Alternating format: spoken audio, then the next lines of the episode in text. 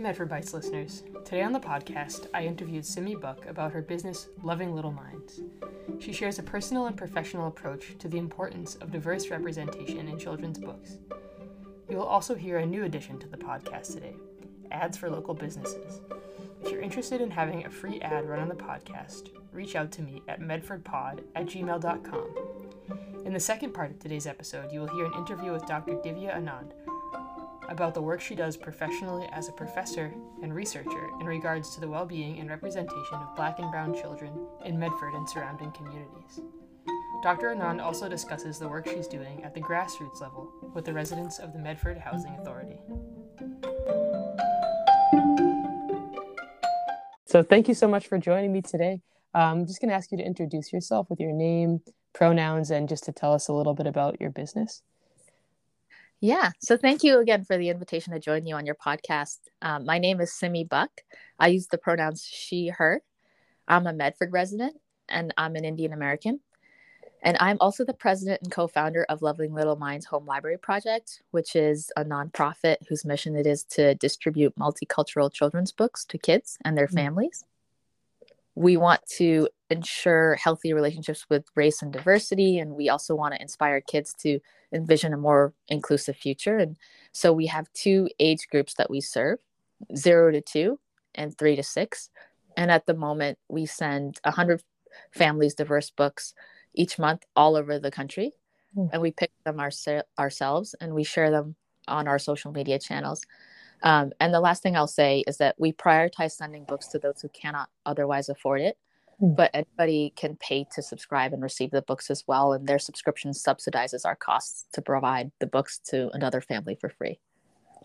Oh that's so cool. What kind of drove you to start this business? Yeah so we're about 18 months old. Um, after the murder of george floyd last summer when conversations around race had reached this crescendo and everyone was reckoning with their own personal experiences around diversity my family and i like many others, we were wanting to do something mm. and participate in making a change. And we were seeing these sort of systemic societal problems that had come to light so sharply. So the nonprofit was born partly out of my own experiences of growing up as one of the only non-white kids, you know, in my classrooms. You know, diverse voices were often seen as quote unquote the other. And at that age, representation matters so much. You know, when mm. you're a kid, they influence what you think you can do and who you think you can be and I have personal stories that I can share about my experience, but we can start with the facts. And there's well established research that books, you know, they're a pathway to empathy. They're a way for us to experience and understand somebody else's perspective. And so they're a powerful tool for change. And historically, people haven't wanted to talk about race with kids. You know, they say they're too young, it's too early. But science now says that kids notice skin color as early as six months, and they're making decisions on their playmates by three years. And by four years, they're making negative associations with certain skin colors. So the time to talk about diversity is now. And, and we thought this was a nice way to begin that conversation. Wow, it sounds it sounds really impactful. Um, what's been the biggest challenge of of your business so far? Yeah, so at the moment we package all of our books from our home in Medford um, with 100 books to package and deliver each month that sort of becomes daughter and husband they are the ones who sort of hand deliver the local books to our local families in medford and mm. you know they their route is like you know they they stop by at playgrounds they try to make it fun and, and they actually do take a lot of pride in dropping these books off at doorsteps. But at the end of the day i have two small kids five and three and my husband and i we both have full-time jobs.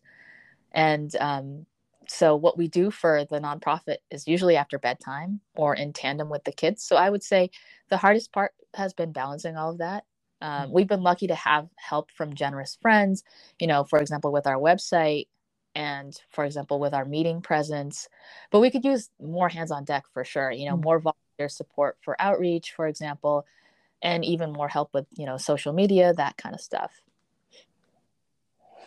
yeah, no, it sounds like a pretty grassroots uh, company that you're building here. Um, mm-hmm.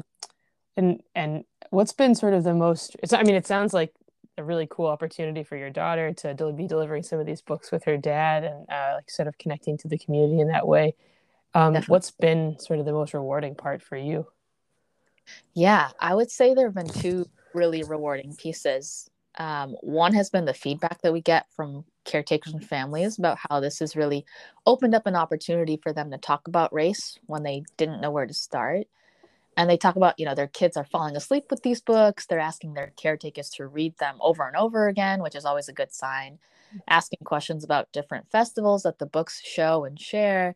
You know, they're very curious and they're interested. And, and for them, seeing this kind of diversity is going to be the norm. Mm-hmm. And it's really great that our kids who are sort of in this age range of five and three, they're also sort of benefiting from the books that we're picking, the topics that we're thinking about. So that's really cool to see.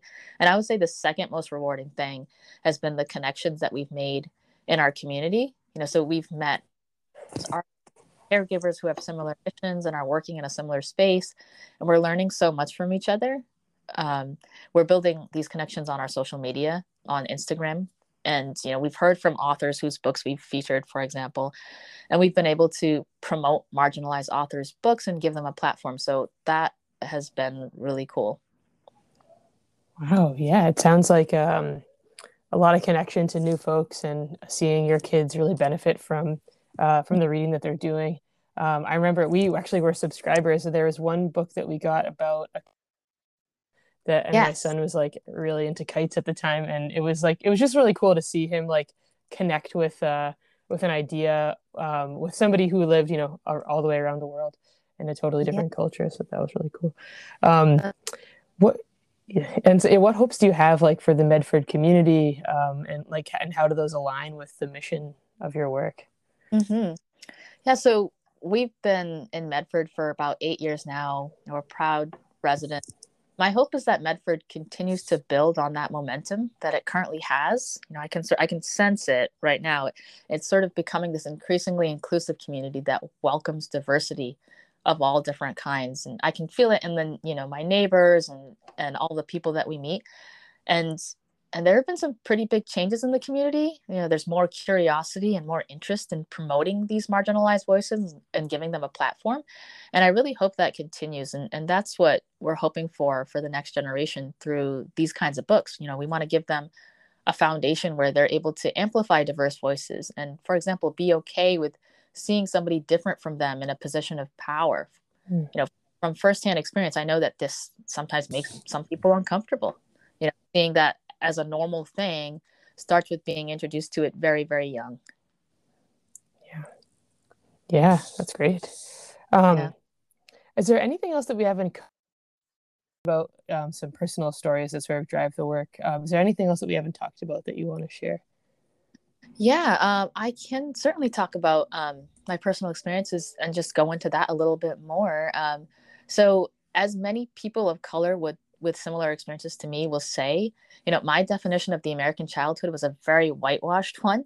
Mm. So in my classrooms and in my social experiences, there wasn't a lot of room for people who looked like me. And I didn't see myself represented in textbooks and in books that I read for fun and the shows that I watched. And and I loved to write. And even when I wrote, my protagonists were often white males. It's just what I knew. Hmm. It's it seemed like the rules of the road and and you know whatever experiences my peers and i had about people who look like me they were often insensitive so you know teachers talking negatively about indians to an entire class with me as the only indian in that class and about students who picked up on this and carried it with them as their experience of my culture mm. you know and and so you know what they internalized was just these sort of exclamation marks in my experience that were often negative. So uh, my hope is that you know we're sort of starting to change that wave a little bit with the introduction of these kinds of themes and an introduction of these themes in a positive way. Mm. uh, and i would say if people are more are interested in sort of learning a little bit more about us they can visit our website um, at lovinglittleminds.org and you know they can find out more about how to subscribe there to the books that we pick each month. You know they make great gifts for um, family members and grandchildren. You know we have a lot of um, families who are you know whose grandparents are the ones who are subscribing. So that i think that's wonderful. And um, if they want to contact us they can do that through the website. And if they just want to follow along on what books we're picking each month along with a few bonus ones um, they can follow us on our social media at uh, lovinglittleminds.com on Instagram and on Facebook. That's awesome. Yeah, I follow you on Instagram. I think if you can't subscribe to also follow the books that you're reading and perhaps suggest them to local libraries if they don't already have them. Um, yeah. But I also heard in your um, story, thank you for sharing that, that like this um, idea of when it sounds like in your experience, like uh, teachers being explicit about in a negative way about race and, and racial difference. And I, I like my experience was like having other kids in class that had a racial difference, but there being no explicit inclusivity, right? And and I think that it sounds like your your books and your um, your business are trying to work towards that, like being explicit about um, including people and, and thinking about equity and um, diversity and celebrating that rather than ignoring it or or the opposite. Mm-hmm. Yeah. yeah. Sounds really powerful. I've been asking all of our uh, everybody that I interview on the podcast what their favorite place to eat in Medford is and what they like to order there.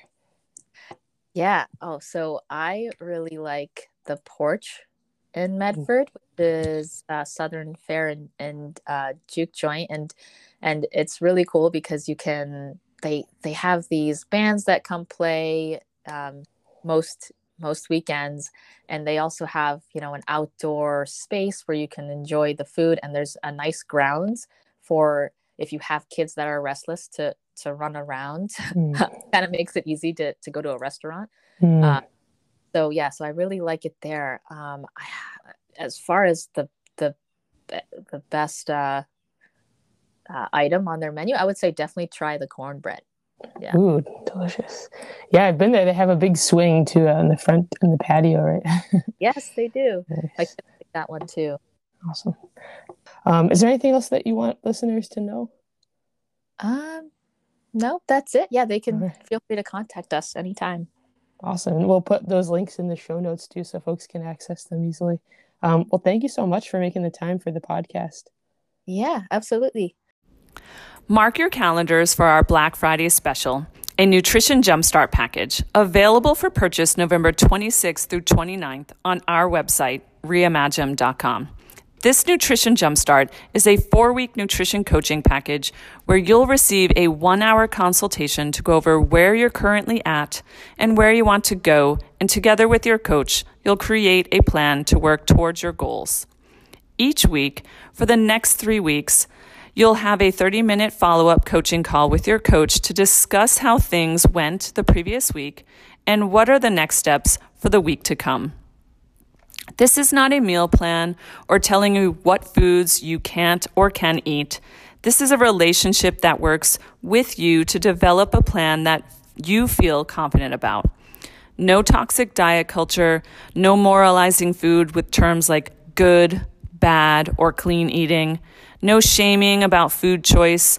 Just here to listen and work with you to provide some guidance towards your goals. Because you're the expert of you, and we're here to support you on your journey. So get ready for your nutrition jumpstart and visit our website, reimagym.com, on Black Friday. That's reimagym.com, R E I M A G Y M.com.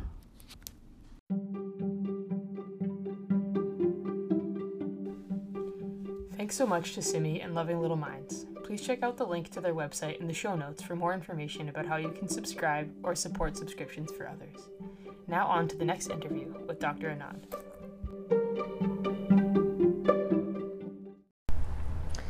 All right, thank you so much for joining me today. Um, would you mind just introducing yourself, saying your name and pronouns? Uh, thank you so much, uh, Daniel. Uh, so, my name is Divya Anand, uh, and my pronouns are she, her, hers. Great, awesome. So, um, just before we get into um, like our topic for today, I've been asking everybody about their favorite place to eat in Medford and what they like to order there. So, my absolute favorite place right now is the neighborhood kitchen. Uh, it's a stone's throw away from where I live. Mm. Um, I love their pork griot and mm. uh, their Caribbean, like their chicken, um, their mac and cheese, um, mm. and um, yeah, I just really like the food from the neighborhood kitchen. And another place is the Sal- is Salvatore's. I mm. love their bread and oil. mm. that they serve up front. Um, so yeah, those are the two places that I really like in Medford. Great. I'll keep those noted for myself. Thank you. Um, so today I was hoping you could tell us a little bit about like your professional work and the research that you're doing. Uh, yes, so I do two roles. Uh, one is I teach at a college in Boston, Cambridge College. Um, I teach uh, as a senior faculty and also in the early college program, which is a, a, a program for high school students from Somerville and mm. Charlestown to gain college credits. And uh, this is a DESE funded program, and most of our students are, uh, you know, black, brown, uh, mm. African American, uh, or uh, indigenous students of color. And that has been one of the most fulfilling, um, you know, mm. teaching stints that I've had, and I continue to go there. and last year we taught a course in partnership with uh, Charles Hamilton Houston House for um, Race and Justice mm-hmm. uh, on community social justice stories and storytelling. Mm-hmm. Uh, which was very well received. It was co-taught by Bob Glover, who's an you know Emmy award-winning um, producer. So you know that was like the highlight of mm. my um, and a lot of what i teach inform the research that i do mm. um, which is again on uh, you know race and how commun and and uh, and topics of justice. So mm. I also teach psychology of race, Think Outside the Book, which is a, a course in the early education program, mm. allowing you know how do you foster critical thinking among uh, young children uh, mm. to ask crucial questions, right? Who's not speaking? Who's passive? Um, so on and so forth. And um, and in my other role, I'm also a co-founder of an education consultancy based in Medford, mm. uh, with my business partner and close friend Ariel Fitzhugh. Uh, mm. Ariel used to be the director of the Medford Boys and Girls Club um, before she, you know, um, came and joined me, and now she's also the director of the Big Sisters in Boston. Um, so she and I, um, you know, started this organization together, and the main aim was to provide um, training for early educators and parents and we have done some work with the Medford Family Network as mm-hmm. well but now we are shifting focus to directly work with children and youth of color mm-hmm. uh, rather than train people who are working with them we, mm-hmm. we are just kind of shifting gears mm-hmm. and uh, we have some work coming up in Lynn hopefully very soon and a few other spots as well in that sphere. That's so interesting. What's been your sort of favorite part about all those things you just um, uh, one of my favorite parts, like I said, you know, was interacting with youth and directly mm. with them because, uh, you know, um, as children and as young adults, they don't really have the power. Mm. Sometimes they don't have the power to articulate, but they, yet they do have these experiences. And I volunteered a lot with the Medford Boys and Girls Club before they transitioned to the Y. Yeah. Uh, I used to do book readings using the Think Outside the Book framework, mm-hmm. which we, which I would I would even go far as to say um, that the children helped me develop because mm. you know I would take a book we would just uh, flip through the first two pages and I would ask them questions mm. and it would go on to an hour long conversation and a lot of students uh, the kids in the room um, they were always internalizing their experiences in school mm. and this conversation allowed them to hear from each other to think that you know this may not be their own fault like you know mm. if hmm. they are being bullied if they have a different experience from a teacher you know if they are not getting the supports or the care mm. that they expect as young kids yeah. um, so you know it really came alive and uh, we got that you know like we captured a lot of that it was published into a paper um, uh, yeah, so that was a very transformative and very fulfilling experience for me from a research point of view. And I always have think that you know whatever community work I do has to give back to those communities that I am researching on because at the end of the day, I am profiting off from mm. you know what is happening to them sure. and so you know i'm also equally responsible and accountable to change that reality mm. without coming in as a savior or without coming in as like i have all the solutions but to learn from them and to be at their service that's mm. how i would frame it um, so so i so i really cherish those uh, you know uh, friend, uh, those young kids and their families that i met through them and I'm very thankful for Ariel. My, you know, my like she has been really a major influence in the way I, um, you know, shifted my work, my research, my, you know, whatever I do in the community outside of my family. She has been a big influence. Yes. Wow, that seems such a like a cool kind of intersection of like the research and the like maybe psychology practice, right? That like understanding the impact of these books on kids and also just like the messaging about their identity and I feel like when it's not being explored or like upheld it can lead to like that internalized shame that you're talking about, right? And like that seems so powerful to be able to like use that in, in the in you know in practice in the community. Yeah, I mean, it's also about like right now we talk about anti-racism and all of these things and um, you know like in my research i always think like anti-racism yes but who is it for mm. like whose experiences are spotlighting mm-hmm. uh, for whom to learn mm. right mm-hmm. um, and then you know who is it like all of this benefiting who is this being published for right mm-hmm. um, and these are not questions that we often ask because anti-racism or you know it's not uh, or racism in fact is not nothing is not something that's you know that people of color needed an awakening too. sure right um, so you have to ask those kind of critical questions around yeah. it and um, you know and not just for kids but for adults as yeah, well i feel yeah. oh and you you mentioned like the sort of giving back to the community and sort of feeling like um, you're you're kind of like choosing a way to help that's like informed by what the community is asking for and, and maybe that's a good segue to talk about the sort of grassroots stuff you're doing in in medford uh, yes um, yes um, and it is in fact grassroots because when i when we, we first moved to medford uh, i was looking for organizations that worked you know in the community where i could you know volunteer with my daughter mm-hmm. or I, and and in retrospect i really resist the term volunteer, mm. you know, because it's like I'm a giver. And mm. um, I had a conversation about this with another Medford resident, David Harris, mm. who, uh, who, used to be the, who was the former di- uh, director of the Charles Hamilton Houston House for Race and Justice at the Harvard Law School. Um, so I resist that term, but having said that, you know, in my interactions with some organizations, it was really hard to find organizations that were representative of the community, even within social justice spaces. Mm. And so I always felt like my voice was drowned out. Mm. And this was between before George Floyd, like I'm talking mm-hmm. about 2016, 17. Um, and I also felt that the you know like everything like social justice was done based off on everybody's comfort. Mm-hmm. Uh, you know, and like so as a person of color uh, you know, who holds us in between space of privilege and, you know, disprivilege, for want of a better word.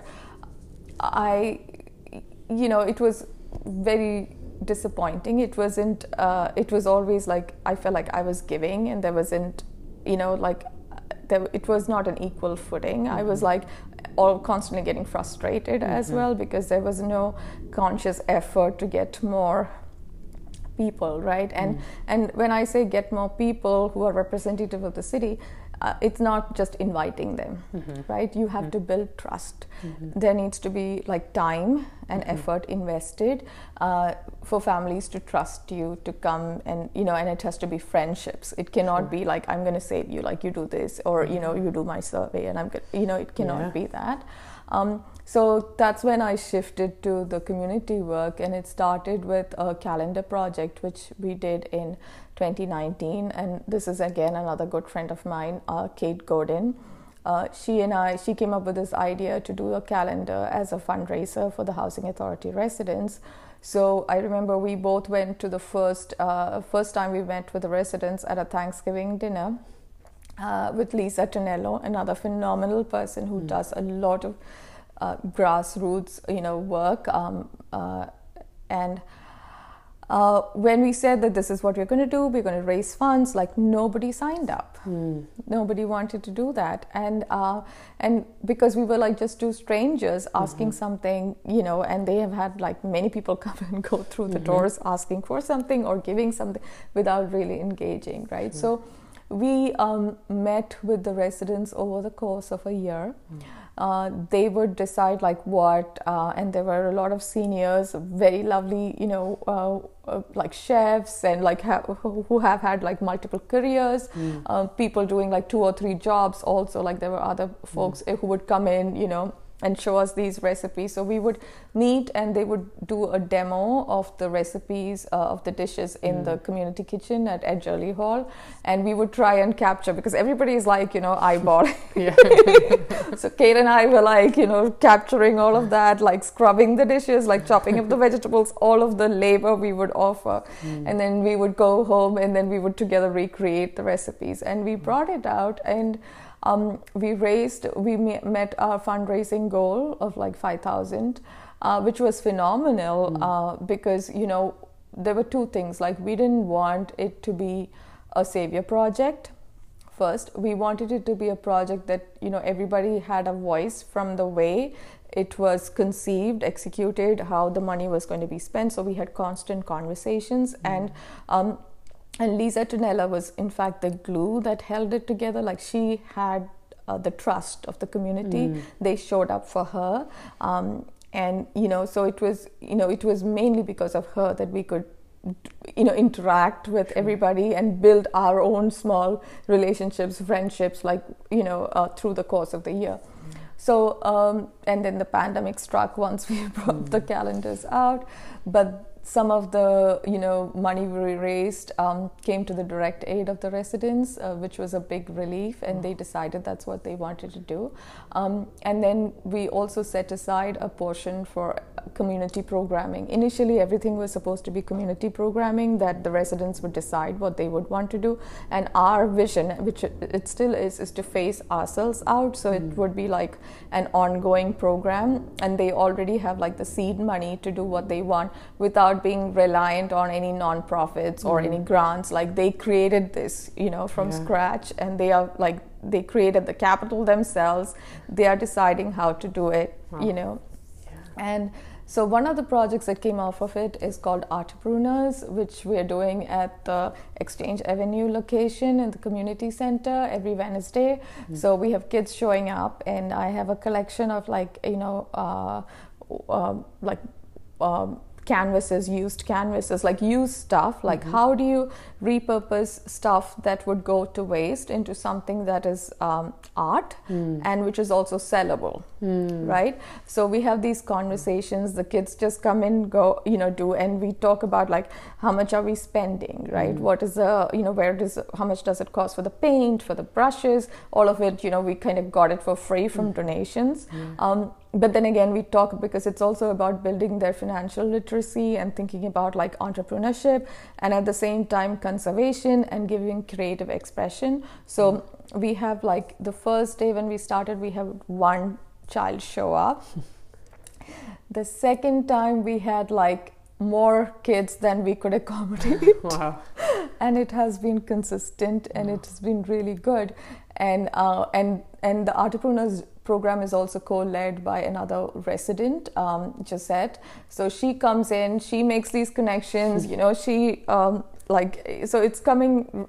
Uh, you know, it's coming together really beautifully, and I I I don't know whether I need I have to say this, but I'm very protective also of mm. the program and the space because there are you know in the past also with whatever we have done, there's a lot of folks who want in, mm-hmm. and I'm like this is not a learning space. Yeah. This is not a volunteering space. This yeah. is a space where you are, you know, like you are not giving anything. You just come and you be. Mm-hmm. And we all, like, everybody brings in value, everybody has assets. You mm are not the only person who's bringing in an asset. mm And that's the kind of thinking that one has to think, you know, mm-hmm. kind of like flip sometimes. Yeah. Um, so you operate from a place of humility than anything else. And um, I'm very grateful and thankful for that space because um, I do think that, you know, I feel like it has really helped my mental health. Mm.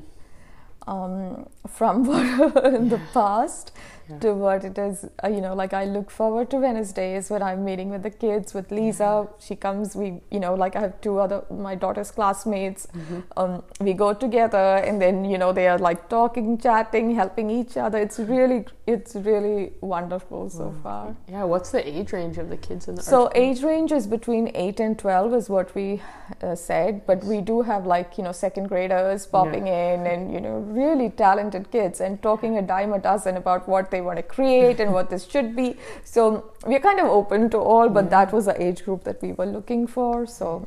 And so they just create art for themselves, or what? No. The... So um, once they have created, we are hoping that we have like at least fifty pieces, and then we would, you know, have an exhibition mm. come sale at at Jolly Hall, and then you know, so then we would collect, like you know, raise funds, and then the kids can you know get some pocket money out of it, and then they can decide what else they want to. So it's all up to them, like what they, how, yeah. and what. Like we are still in the planning stages. This is just the first phase. That's so cool. And so for now, though, it sounds like helping to support this program would be the form of donating to the GoFundMe or buying a calendar? Yes, okay. yes. So we have the second itera- uh, second calendar because of the pandemic. We couldn't do a calendar for 2020, but we have one for 2022, which is called Moments in Medford. So we asked all the calendar participants from the previous year uh, what gave them joy through the year. Um, and we have had like really great submissions from like eight year olds to you know like folks who are seniors. And um, and it's such a great memory as well. We have like one uh, page um, one month featuring the women from the fourth floor. Uh, they, you know, they, they they decorated their Christmas tree throughout the year, wow. and they like they were a pod, yeah. uh, and so that was what was giving them joy. And they have a really fabulous photograph, and I think three of the folks in that photograph are no more. So oh. it's such a you know it's really sad but at the same time it's a memory uh, yeah. uh, it's such a great way to capture them uh, like memory of their you know yeah. community and friendship. So yeah. Oh, that so, description just it, that makes me want to see it even even more. That's that's beautiful. Yeah. Yeah. I mean, each of those pages has a story like that. Like you know, I just shared one of those, but each of those have has a story. Wow. Oh, that's amazing. It's like it sounds like you've been able to really like reflect some of the values of the community into those calendars and like it's uh, yeah it sounds beautiful something for them to be proud of yeah. exactly and you know like not depict you know like there's always this Manichean or you know like this dualism where we are thinking that you know like um, you're the giver and there's a taker and there's a set and you know we have assets and you there's some deficit mm-hmm. and i really want to think outside that binary and break in my own head you know to think that I'm not giving or I'm not volunteering, I'm just being there, yeah. you know, and this is, I am actually the one who's benefiting from this interaction mm. more than anybody else, you know, mm-hmm. because there's so many, and you see that when people offer, like, can I, you know, I would like to, I love Indian food, can I, like, can I, you know, I would like to bring you some Haitian food, and mm. I'm like, yes, you know, um, and and it is at the end of the day, I think about trust. Yeah. Um, and that takes time and i don't see many spaces that are intentional about that yeah well and i think what you're describing that like power dynamic of like um like you know what, what everybody brings to the table or this like perception of a deficit right? Like that feels like a barrier to building trust right? And so what you're saying sort of trying to like um, you know address that dynamic and helps to create the trust in that community too. Wow.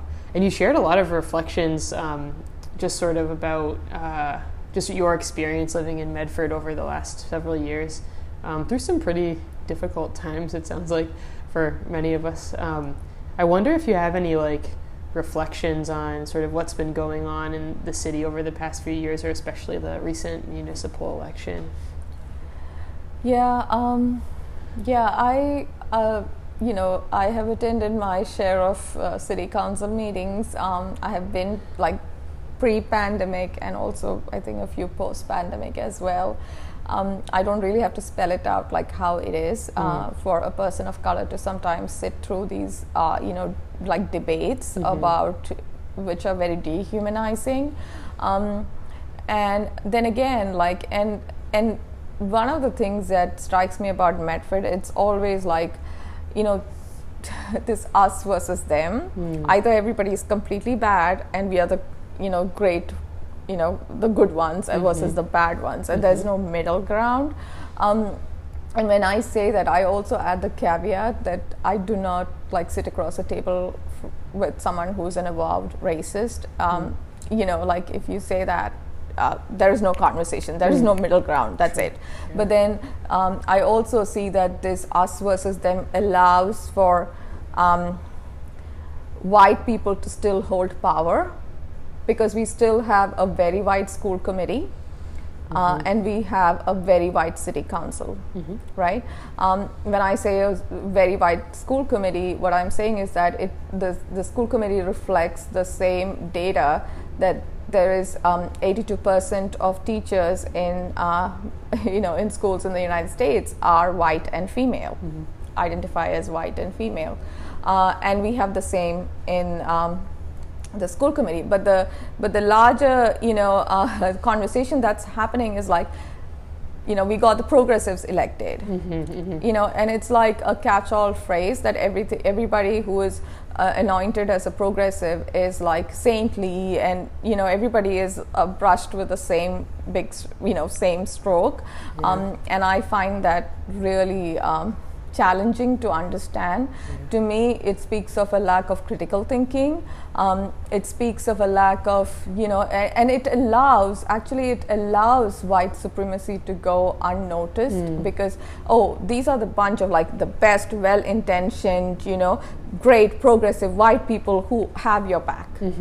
Um, and I, in my personal experience, um, I've had different experiences from each of those candidates. I have made, you know, like sometimes I haven't spoken up about that.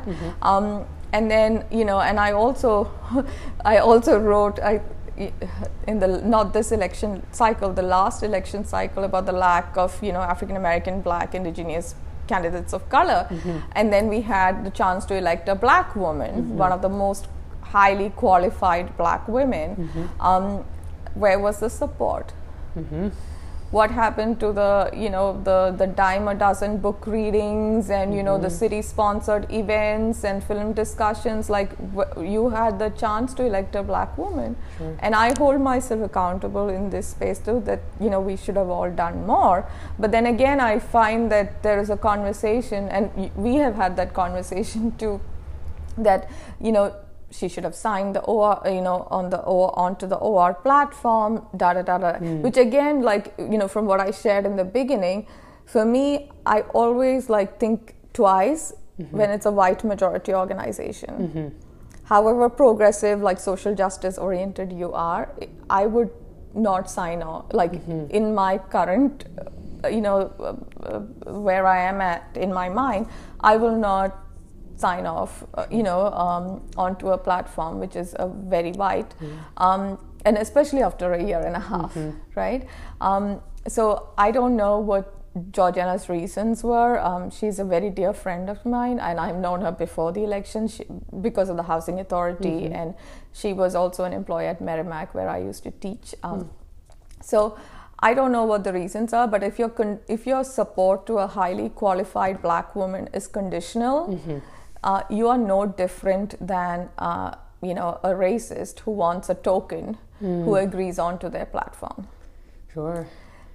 Yeah, I think that's what you know. What we've been seeing a little bit is like that signing on to the Our Revolution um, platform, like sort of didn't make space for that critical thinking, right? So like if somebody's not signed on to that, especially a black woman, why wouldn't we sort of think critically about like, well, why wouldn't a black woman sign on to a camp to work with a campaign like that? And maybe it doesn't have to do with being on one side or the other, but something about her personal experience. I mean, I shared with Georgiana that I was really glad that she didn't.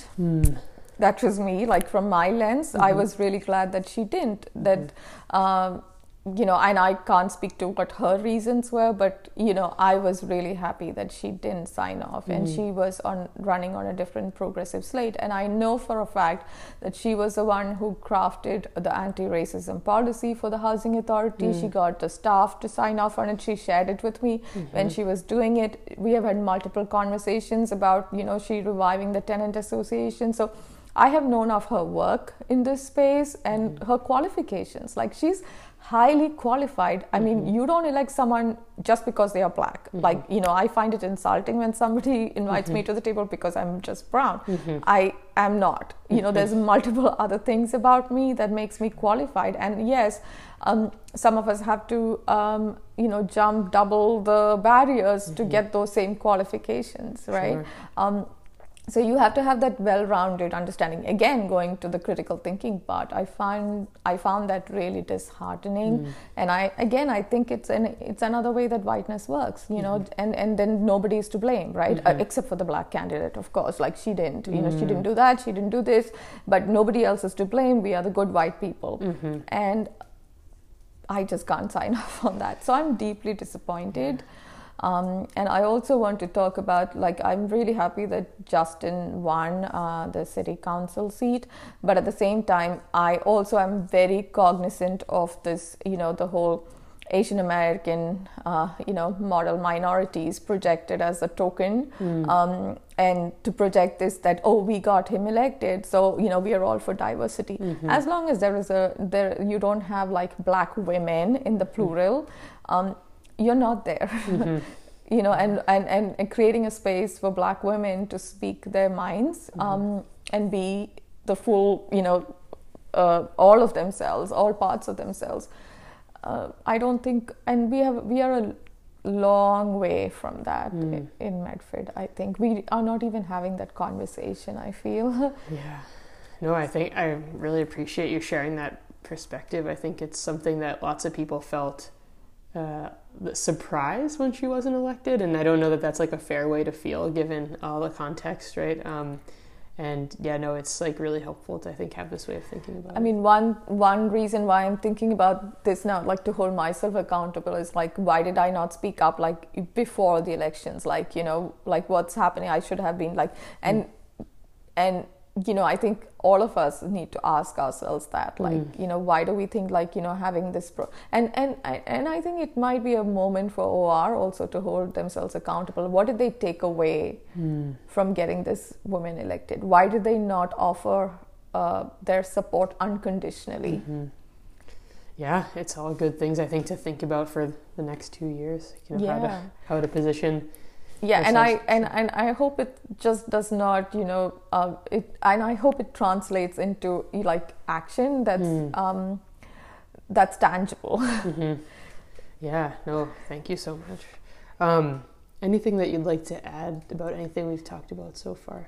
um no uh n- n- not really. I i would really like to like you know see more um representation more spaces for um uh, people of color that are not curated by white people. Uh, big in big bold letters and people of white people who curate those spaces to have some consciousness about that. Um, you know uh, because there's so much of centering and pontificating and you know um, and one of the things that that benefited me in the past you know four years especially because of my interactions with ariel is like uh, who are you t- who do you want to change? Like who are you doing this for? Right? Are you doing this for you know uh, the kids of color to change their minds? Or are you doing this for the white teachers to learn how to change like you know where do you like think about that? Like because when i was you know doing this community work like i i just went and did like wh- whatever organization was there. Let me just go along with them without really having that critical thinking. But mm-hmm. now i think that who is this for? Mm-hmm. You know and uh, why? Mm-hmm. Right? Um and i and so and also like as an asian american person i always i come from a lot of privilege. So mm. i am always conscious about how whiteness can always co-opt me mm. As the token diversity person and make me the spokesperson um, and i'm not. When as long as there is no black woman in the room uh, you will not get me. You, you know you cannot use me as as a diversity representation. Yeah. um, I just I'm very painfully conscious about that, and that came with time. yeah, of course. And well, in listening to some of the city council meetings, um, you know, last year, I think there was this like sort of phrase that kept like people would say like, well, if people of color want to have a voice in city council or they want to have their like, you know, they want to be heard, they know that we're here and they should come to us. So I wonder what your sort of response is. So let me tell you this. You know, so I um, was uh, for a, a, little while like trying to get the Gender Equity Commission along with Nicole, and there were two other women, and Ariel was also a part of it. Hmm. One time I went to City Council to speak about this, and my daughter, my eight year old, was with me in mm-hmm. the room. One city councilor will not look at me when he responded, would look at my, uh, you know, the white woman who was next to me. Mm. Uh, it's not you know it was so intentionally disrespectful they were you know mispronouncing my name laughing when i was re- uh, you know um, responding to them uh, and it took a you know it was a we devoted a lot of time to you know frame some of the ordinance and all of that. Mm-hmm. and then they were going like you know an, an ex-councillor in fact he was like uh, we have a woman mayor and we have had like women councillors why are we talking? This is so divisive da da da da da. Mm-hmm. and i'm like you know there are countries like in india in Bangladesh, Pakistan, we have had prime ministers and presidents who are women. Mm-hmm. Does that mean that every woman in, down the road is re- living a, a, life of like, you mm. know, like complete rights and e- mm-hmm. equality? No. So don't use that. And then when did African American women get the right to vote? Like, let's mm. talk about that. So I had to school them. And then in the end, there was this white person who was silent throughout, like a white man, who I think he is a lawyer. He um, came up and he, at towards the end, he just pulled the papers up in his hand and he's like, "This is a piece of trash. This should belong to the." Uh, you know, dustbin. Like it should mm. not. E- we should not even be discussing it. The, you know, we should not even be talking about it.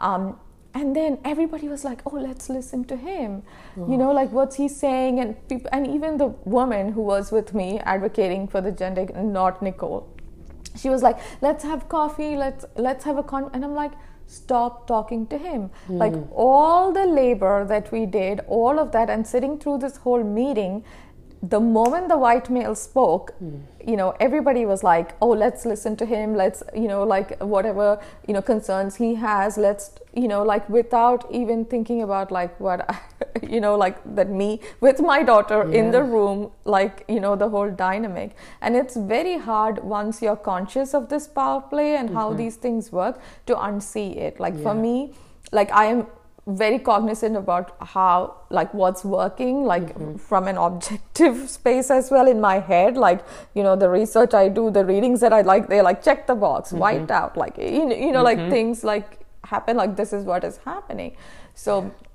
there's that and i you know um I also wanted to share like we as an organization also won um, so this is my you know one of the standout experiences and yeah. then i decided i was never going to take my daughter to the yeah. um, you know any of these meetings yeah. because i always used to take her to human rights commission meeting like everything you know but now i have decided not to and we also had a really um, negative experience with arts medford mm. um, uh, so we volunteered with them for a year and a half uh, for a project called visible invisible uh, Medford, which mm. was uh, an idea coming off from Humans of New York. Mm. Uh, to, and this was sometime in 2017 2018 mm-hmm. uh, and at that time you know i was like you know i would feel like i'm the beggar here like mm. i don't have the ba- like the support the networks to create something by myself so mm-hmm. i need to associate or get the support of organizations that are functioning in medford so I went with this idea. They were on board, did a lot of like free workshops and, you know, sessions with them, multiple meetings. And then in the last year, um, they just did the project, uh, advertised for the project without letting us know or without acknowledging us. Mm. And there was a lot of disrespect that was also shown to my uh, partner, my business partner, Ariel, who's African American. So mm. I was like, this is it. Like, there are many things I let go, but I just needed to make a um, statement about it. So we filed a complaint with the Medford um, city with the civil right through the civil rights complaint process, and I also uh, wrote to the Mass Cultural Council because um, I had written a letter of support uh, mm. uh, to them to, for a grant which was you know funded so they had funding for the project so i wanted to alert them and it went like the process was again like textbook like mm. show us the evidence you know okay i already did but like itemize it i'm mm. like no i'm not spending enough like the the fact that i'm and both of us are so highly qualified um, and yet it is so easy to erase and steal our labor mm-hmm. and do that without acknowledgement and think that you can get away with it yeah. um, and you know, and then come back to us with more and more and more. That's um, yeah. uh, so common and so disheartening. Yeah.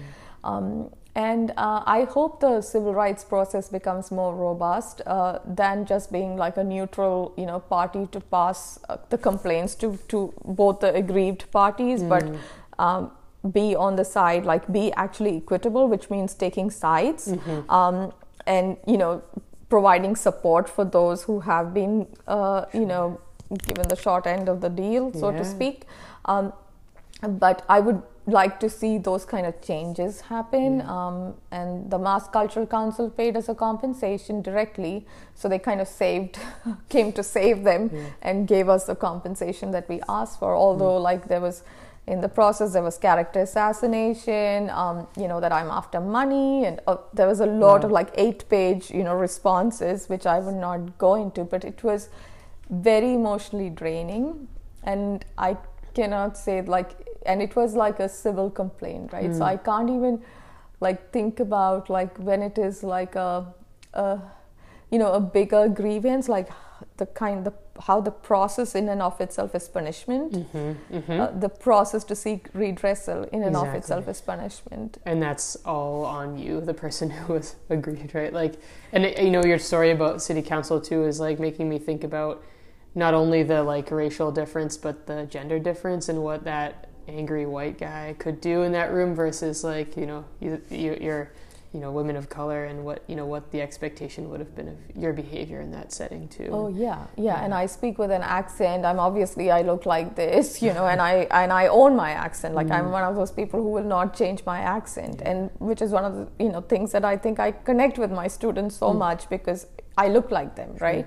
Um, and but then in white spaces i am the outlier. Like whatever qualification i have is not good enough. Mm and uh, it's good enough like ideas are good enough to steal but not to acknowledge mm. like with my recent experience right oh. so um, wow. so you can understand why i steer clear of like for sure um, you know and i i try i i have learned to prioritize my mental health mm-hmm. um, which is why I, I have stopped engaging on social media i'm like mm-hmm. no it doesn't yeah. do anything for me you yeah. know it's for your benefit if i'm going to walk you through something mm-hmm. and i i'd rather you know think about some ideas to do with my entrepreneur skill you know like sure. with my with that program or you know something else yeah, uh, then well and i think we've talked about trust a few times but like that example also like makes me think about like if the message is people of color can come to us and tell us what they need that there is seems to be this like implicit like mistrust of those people coming to city council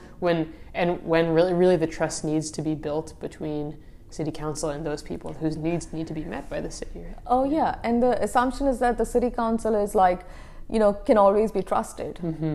right. you know like the city council is inflexible we are good we are white we are you know like mm-hmm. saints you know we mm-hmm. are progressive come to us mm-hmm. but if people are not coming to us then you need to sit back and you know think about like as to the why yeah.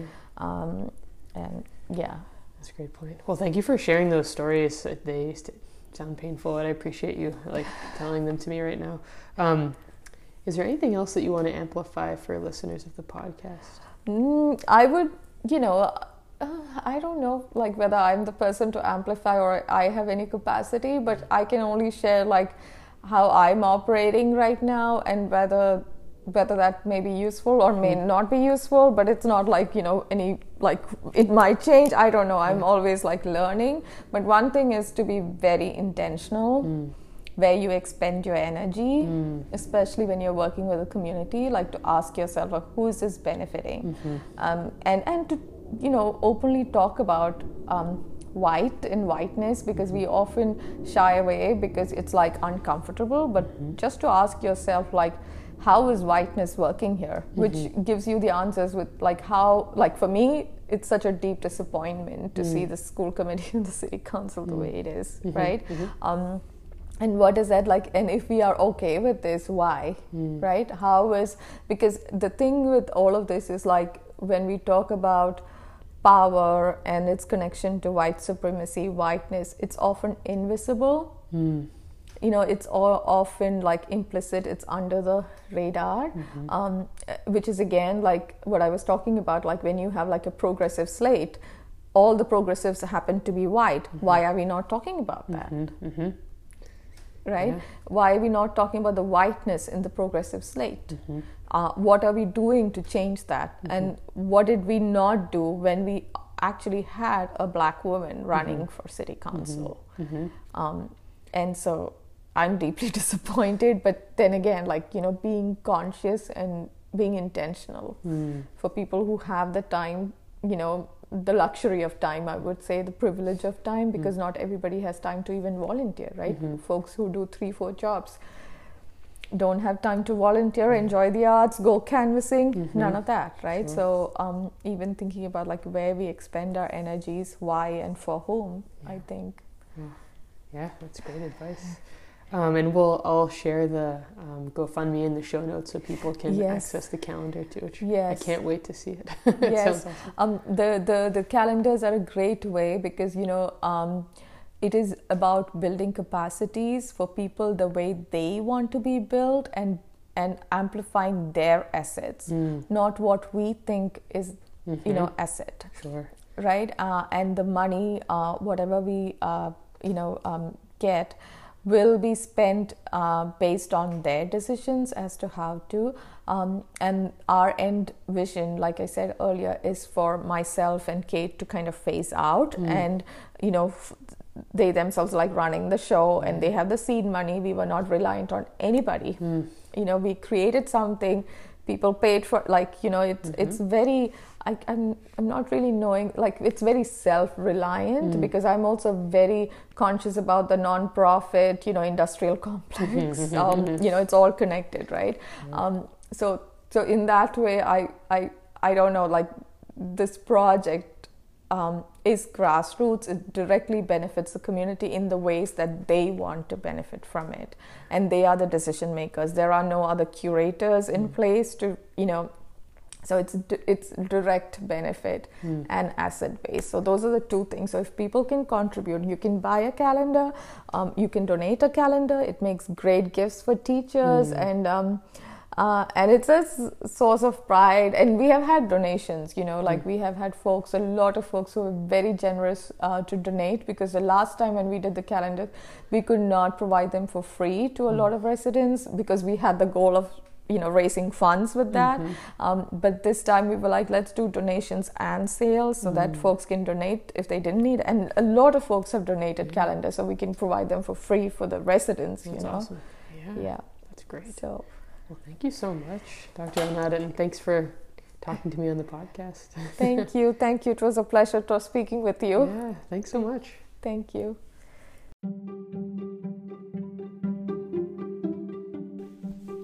Thank you so much to Simi, Dr. Divya Anand, and Reimagym.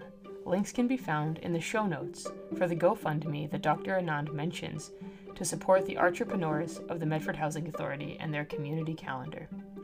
If you have feedback about today's episode or suggestions for future episodes, you can email medfordpod at gmail.com.